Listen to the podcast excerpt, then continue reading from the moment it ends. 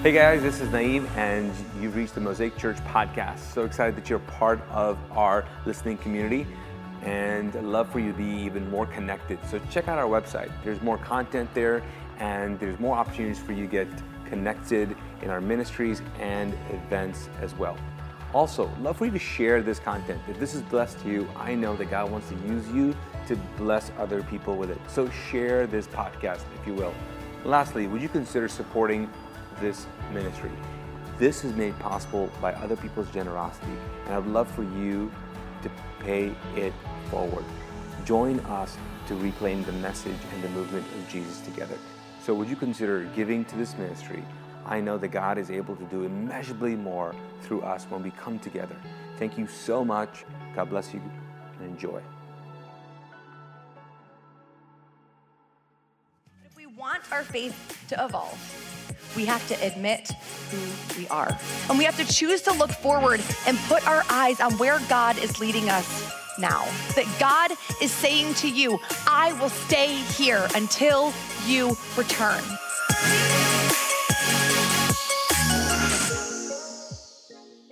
So, yes, last week we started talking about this idea of what you used to be right? What did you used to be as a person, as your faith? And I asked you the question, or I, I posed, proposed, posed the question if you could change anything about your faith, what would you change? And we kind of ended up with two categories. There were people who fell into the category of, I used to be good, but now I've gotten better, I've grown. And then there were people in the category of, like, I used to be good, but now I've gotten actually probably kind of worse. And so I think, regardless of which of those categories you may fall into, we are all here because we want to grow, right? We're all here because we want to grow. That's why you're here. That's why you're watching online. And regardless, like I said, either camp, we still are going to move forward with kind of the same goal of trying to evolve our faith. So last week, we started the conversation. I gave you two things that you could do, and you can go watch those either on YouTube or on podcast. But today, we want to go into the next two things. And I'm going to tell you right up front that they are hard and they are not fun, and you are probably not going to like them. So if you're here in house, you're stuck. If you're online, I'm asking you, please don't go away. It's gonna be good. We're gonna get through it. But instead of actually asking you what you want to change this week, I'm going to tell you what you need to change. You need to embrace these two things. And we're gonna go ahead and just say them out loud and get them over with. And the first one is submission. Say submission everybody's favorite thing. And the other one is community. Can you say community? Submission and community. How do these words make you feel? What maybe even comes to mind when you hear about these two words? Let's start with submission. Let's talk about the men in the room first. Men, tell me how you feel about the word submission. No hands. No hands, no sounds. So I'm guessing we have a lot of wives in here sitting right next to them, and the husbands are like, absolutely not. I'm gonna weigh into this uh, topic right here. Ladies, how do we feel about submission? Generally, not so great, right? Generally, not so great because just possibly the word submission has been used against you. It's been used against us out of context. And it's not just for married, for married people, it's not just about wives submitting to their husbands. This has just become a very male and female thing that we've missed the word mutual. We've missed kind of the whole context of what submission is supposed to be about. And if you're not sure that this is actually true, you can just go to Instagram. You can go to a post, any of mine, scroll my feed, read through the comments, get you some popcorn. You're gonna be there for a minute. Any woman trying to do ministry, I guarantee you, is going to have verses about submission all over from other people and random strangers on the internet. So I will tell you right now, I do not like submission. I actually don't like it to the point that if you try to tell me what to do and control me, I'm gonna buck up against it even harder and then make sure that I go the opposite way. so that's submission. And then community. What picture comes to your mind when you think of community? It's a very, it's become a very churchy word, right? So you might have this picture in your mind within the church of like everybody looks the same. They all kind of wear the same clothes. They all kind of end up looking the same, like they go to the same store, get their hair done at the same place. Maybe for you, you tried to be involved in a church community somewhere, but it wasn't actually as open or welcome as they said that it was going to be. and you couldn't really break in as easy as they promised that you'd be able to. if we want any kind of spiritual formation or transformation, we are going to have to lean into both submission and community. And in case you didn't think it was bad enough, here are two more words that it's going to require to face them. And that is humility and vulnerability. Say humility and vulnerability. All right, that's what we're going to take it's what it's going to take to get there. All right, so last week we met Gideon in Judges chapter 6. We are an Old Testament story. And we watched Gideon literally take him out of a hole and get him ready and get him prepared in the process of learning to trust him again. And he is about to take um, an army to, to fight the oppressors, to fight the Midianites, people that have been oppressing the Israelites for seven years. And so, where we're going to pick it up today, Gideon is nervous because God took his army, his very large army, and shrank it down to a tiny, tiny amount, especially compared to the Midianites that they're about to go up against. And so, God wakes Gideon up in the middle of the night and he's like, All right, it's about that time. Thank you. Um, there's more song lyrics coming. So, that was just the first one. Just hang on. If you like that, I got even more. All right. So, God wakes Gideon up. He's like, It's about that time. Here's what you're going to do. Tell all your people, get them ready. It's time for me to arm you. And, and here's the weapons that you're going to take. Ready? Not swords, not axes, not bow and arrows, not battle weapons of any kind. What I want you to do is take this empty clay pot and this torch. And then I want you to put the clay pot on top of it and put that in your left hand. And then take this ram's horn, like a vuvuzela that they would blow at the soccer games, and put that in your right hand and then go into battle and you're going to win. And so he's like, all right, let's go. So Gideon rallies his troop, his troops. He splits them into three groups of 100 men. And this is where we're going to pick it up in Judges chapter 7. Then he said to them, Keep your eyes on me. When I come to the edge of the camp, do just as I do. As soon as I and those with me blow the ram's horns, blow your horns too, all around the entire camp, and shout, For the Lord and for Gideon, which is really interesting to me because last week we saw God shrink the Israelite army because God was like, I know my people and they're gonna try to claim victory in their own strength if I don't do this. And it seems that quite possibly Gideon didn't learn this lesson here. So it was just after midnight, after the changing of the guard, when Gideon and the hundred men with him reached the edge of the Midianite camp. Suddenly, they blew the ram's horns and broke their clay jars. Then all three groups blew their horns and broke their jars. They held the blazing torches in their left hands and their horns in their right hands, and they all shouted, A sword for the Lord and for Gideon. Each man stood at his position around the camp and watched as all the Midianites rushed around in a panic, shouting as they ran to escape. When the 300 Israelites blew their ram's horns, the Lord caused the warriors in the camp to fight against each other with their swords. Those who were not killed fled to places as far away as, why don't y'all read this one? Mm-hmm. Uh-huh. That's exactly what you think it is. Near Zererah and to the border of Abel Meholah near Chaba. I looked up all of these phonetically. Have you ever been awoken in the middle of the night by a sound or a bright light? Right? You're dead asleep in the middle of the night, a sound, a light comes in, and you wake up terrified. This is what has happened. Gideon's men froze. Like, this is that fight or flight situation. For me, I go to freeze. I'm the one that completely just paralyzes in panic. If Peter's not home, I'm like calling him. I'm like, well, I, am literally frozen in the bed. Like, I don't know what to do. But there's a sound outside. and It might be a raccoon, but I'm not sure. Need you to come home and check it out. So, this is what they're doing. They're awoken in the middle of the night, terrified. Bright lights, sound. They have no idea what's going on. And so, in their confusion, they turn on each other and they start to fight each other. Now, did you notice Gideon's submission in this battle? You're like, he won. There's no submission because we think of submission as defeat. But Gideon actually shows submission in every step of his story. We think that submission means giving up. We think submission means laying down our dreams sorry, our dreams and our hopes and our goals, our wants, our happiness. You might have even been taught within the context of a church that that's what it looks like to be a good Christian.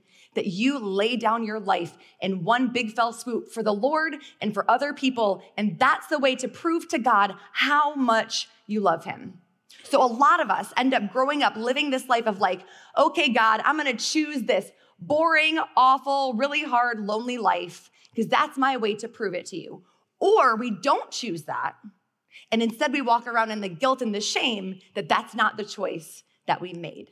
That only if we loved God more, then we would give up more things. But think about it like this, especially for the parents in the room. If you've got little kids, do you want them to submit to you and to your authority one time or all the time? You want them to submit to you all the time, all the time. It's not just a one time going, yes, I acknowledge that you're my mother and I love you, and so now I'm gonna submit. We want them to submit the second they open their eyes in the morning until the second they go to bed at night. Because I think deep down, we understand that that's really what submission is. It's more about our mindset. It's more about the way that we think about things, what we do in the unseen moments. Submission is more about our heart and our motivation for doing or not doing certain things. And it becomes much more than that big act of giving everything up for the Lord to show people how holy we are. See, this kind of submission requires humility. It requires that humility to be able to look at ourselves and look at our lives and go, God, I really want these things, even though they don't suit me, but I'm gonna choose here to submit to your will. I'm gonna choose to submit to your way and to turn away from this thing. Submission is often also private and personal. I don't think it's as big and showy as we've always maybe thought that it was, but submission is every single moment of every single day. It's going, thinking about our thoughts and our words and our actions. If we can reframe what submission actually is, then we will be able to find on the other side of it the freedom and the joy that we've been looking for. If you can submit that one thing, that block, that's keeping you from God, you might be able to find the peace and the strength that you've been looking for. Submitting is choosing to follow the Holy Spirit's leading, even when you know He is leading you towards something that you don't really want to do, but you know that it's the right thing. Submission is going, okay, God, I'm gonna trust you in this, even though I know it's going to be hard. We don't have time to get into all of Gideon's story, but if you go back and look at it, you can see that every small, shaky step that he took toward trusting God, leading his life, was a life of submission. And we see submission in the New Testament lived out as well in Jesus. He shows us that submission is being in a constant conversation with the Spirit of God in small moments in everything that he does to live a life that points to God's glory and to his holiness and to his power. Jesus said in John 6 that he came down from heaven not to do my will, but to do the will of him who sent me. His whole life's goal was to do the will of God. He lived in submission over and over again to God's bigger plan. When he teaches the disciples to pray in Matthew. He says, God, may your kingdom come soon. May your will be done on earth as it is in heaven. We even see him praying alone right before he's crucified. He's like, God, here is my ask. This is about to be the hardest moment of my life. And even though I really was part of the original plan to begin with, I'm gonna go ahead and just put it out here one more time that this is gonna be super painful. And if I don't have to be crucified, that would be really cool. But still, what he says in his prayer Father, if you are willing, please take this cup of suffering away from me. Yet I want your will to be done, not mine. In the day to day, in those small, minuscule moments, the ones that no one else knows about, how are you taking your free will and submitting it to the will of God? In your conversations, are your words, are your thoughts, are your narratives submitting to the will of God? Are they submitting to His grace for yourself and for other people? Are your thoughts submitting through the lens of to think about things that are true and good and lovely? Or are you letting yourself be caught on a spiral of negative thoughts and emotions and things that are not actually of God Himself? In our choices, are we doing things that um, benefit us or other people? Are we supporting things that allow maybe the oppression of certain people groups because it's better for us if it stays that way? Or it works out that way. Or maybe because someone actually told us it's biblical for things to be this way. We have to look at our own choices and justifications and behaviors and submit them to the will of God in order to love all people and allow our lives to point back to Him. So that's submission with Gideon. We'll continue on in the story. So Gideon's men are out, they're chasing the people that are left, right, that are fleeing all over. And so Gideon calls other people to come join him. And even more people hear about it and then they show up, but not just to fight first, really just to whine at Gideon because they're mad that they didn't get invited in the first place. So he has to actually stop in the middle of this battle and appease them in the scripture, I'm going to give you my paraphrase version, but he essentially is like, Oh my God, you're so amazing. You've done way cooler things than we will ever do. I'm so sorry that I didn't ask you. I just knew you're so busy. You're so great. But here you are now. Like, can you be chill? And then you can play with us. So that's what happens. They, they subdue their anger, they keep going off in pursuit of the two Midianite kings in chapter 8. Gideon then crosses the Jordan River with his 300 men, and though exhausted, they continue to chase the enemy. When they reached Succoth, that's right, you'll see. When they reached Succoth, Gideon asked the leaders of the town, Please give my warriors some food. They are very tired. I am chasing Zebah and Zalmunna, the kings of Midian. But the officials of Succoth replied, Catch Zebah and Zalmunna first, and then we will feed your army. So Gideon said, After the Lord gives me victory over Zebah and Zalmunna, I will return and tear your flesh with the thorns and briars from the wilderness. I think that Gideon and his men are a little bit hangry, quite possibly. From there, Gideon went up to Peniel and again asked for food, but he got the same answer. So he said to the people of Peniel, After I return in victory, I will tear down this tower. And that's exactly what he did. That is exactly what Gideon did. He captured the two kings and their men. He returned to Succoth and Peniel. He tortured them. He killed their men. He tore down their towers. He eventually killed their kings after finding out that while he'd been out chasing people all through the country, the kings had actually gone back and killed his own family. The Israelites begged Gideon, to become their ruler, right? They're like, please, you've done these amazing things. You've killed all these people. Please be our ruler. We need someone because this is what the Israelites tend to do. But in submission to God, Gideon replies, I will not rule over you, nor will my son. The Lord will rule over you. However, I do have one request that each of you give me an earring from the plunder you collected from your fallen enemies.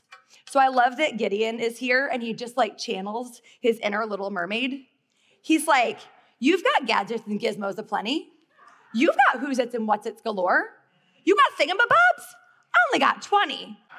So Gideon's like, Give me all of the things. And so he does. He collects gold and earrings and purple cloth and all of these things. And he's like, I'm going to take this. Thank you very much. I will not be your ruler, but I will collect all of this bling because God didn't, you know, ever say that that wasn't okay. And you're never gonna guess what Gideon did with all that gold.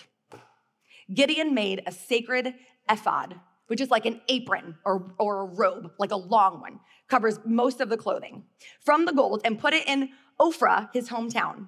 But soon all the Israelites prostituted themselves by worshiping it, and it became a trap for Gideon and his family.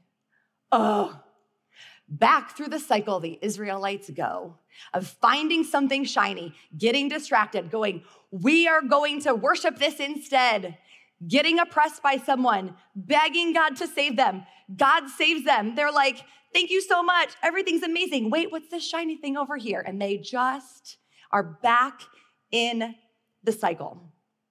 Now, if we skip uh, just a few verses ahead to the end. Gideon, there was peace in the land for 40 years. And then this is how the story ends.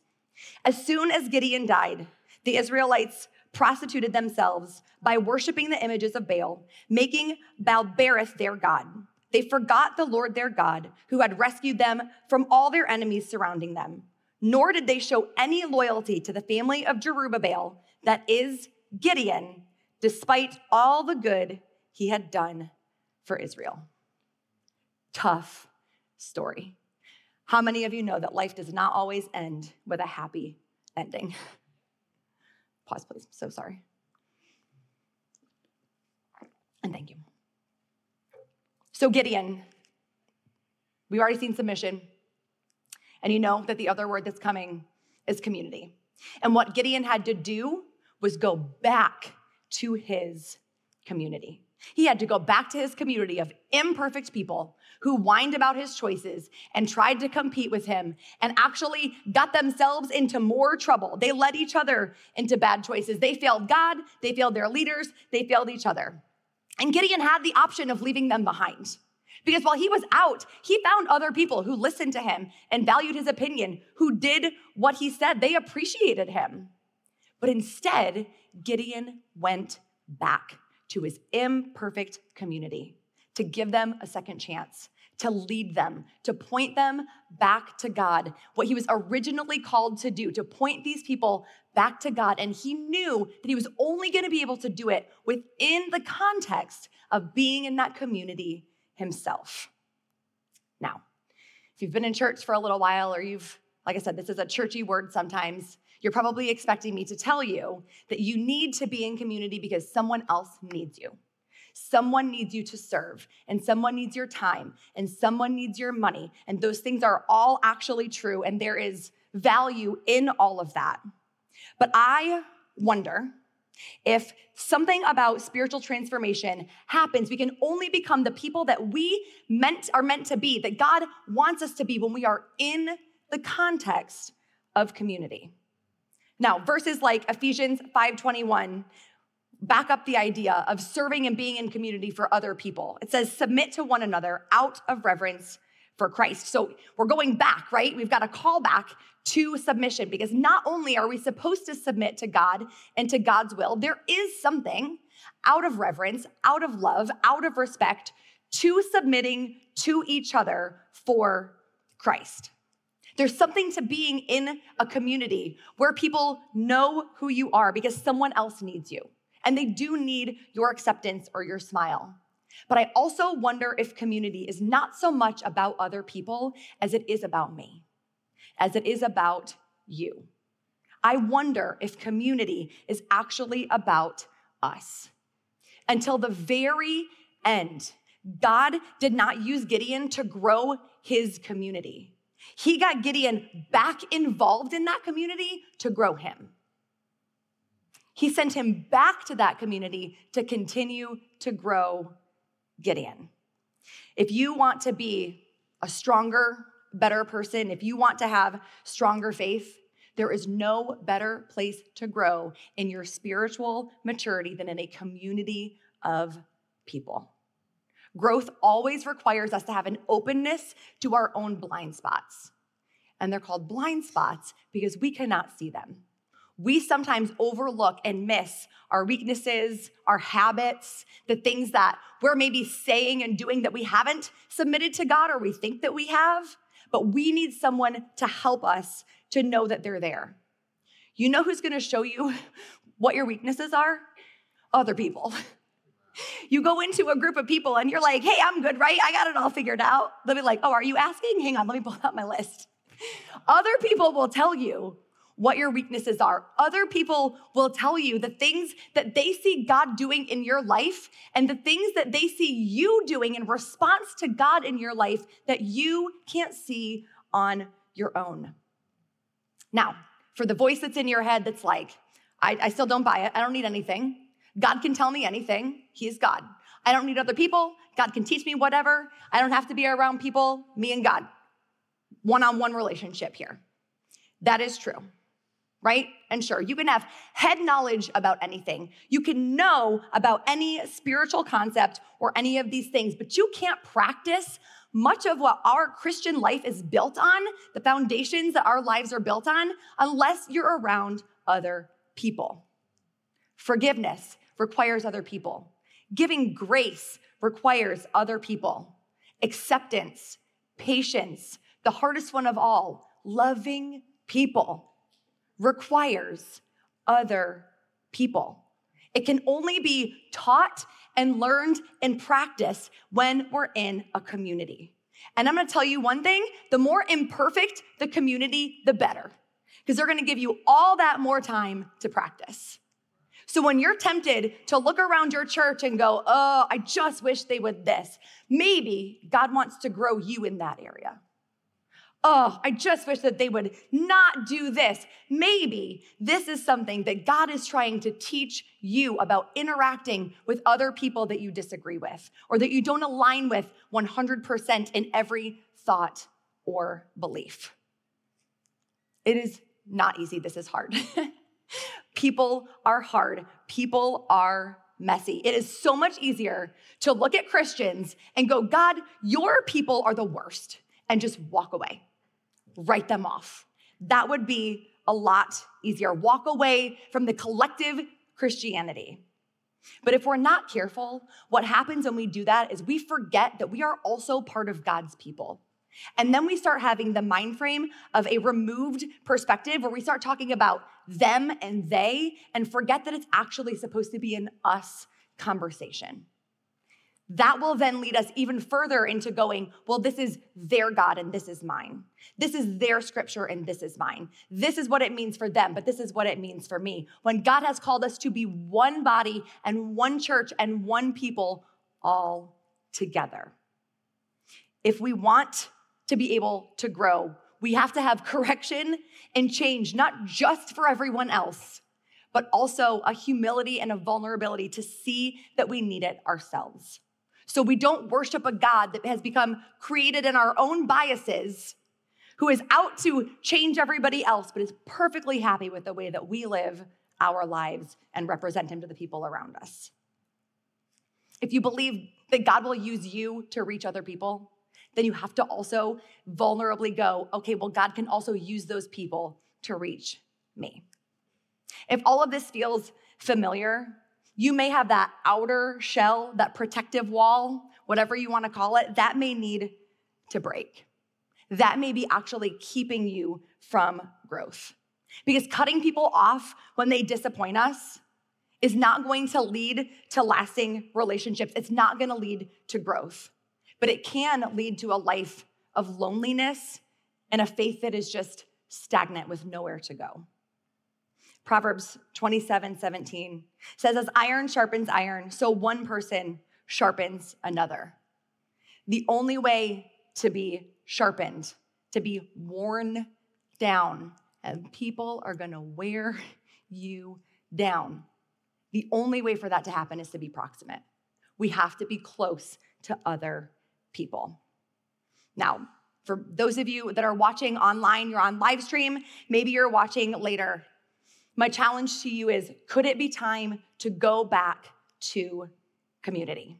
Now, I'm not talking about toxic congregations. I'm not saying going back means you have to go back to places or people that were not safe for you. If you experienced harm there, I am not asking you to go back to that same community, but will you trust God that He has other people out there for you?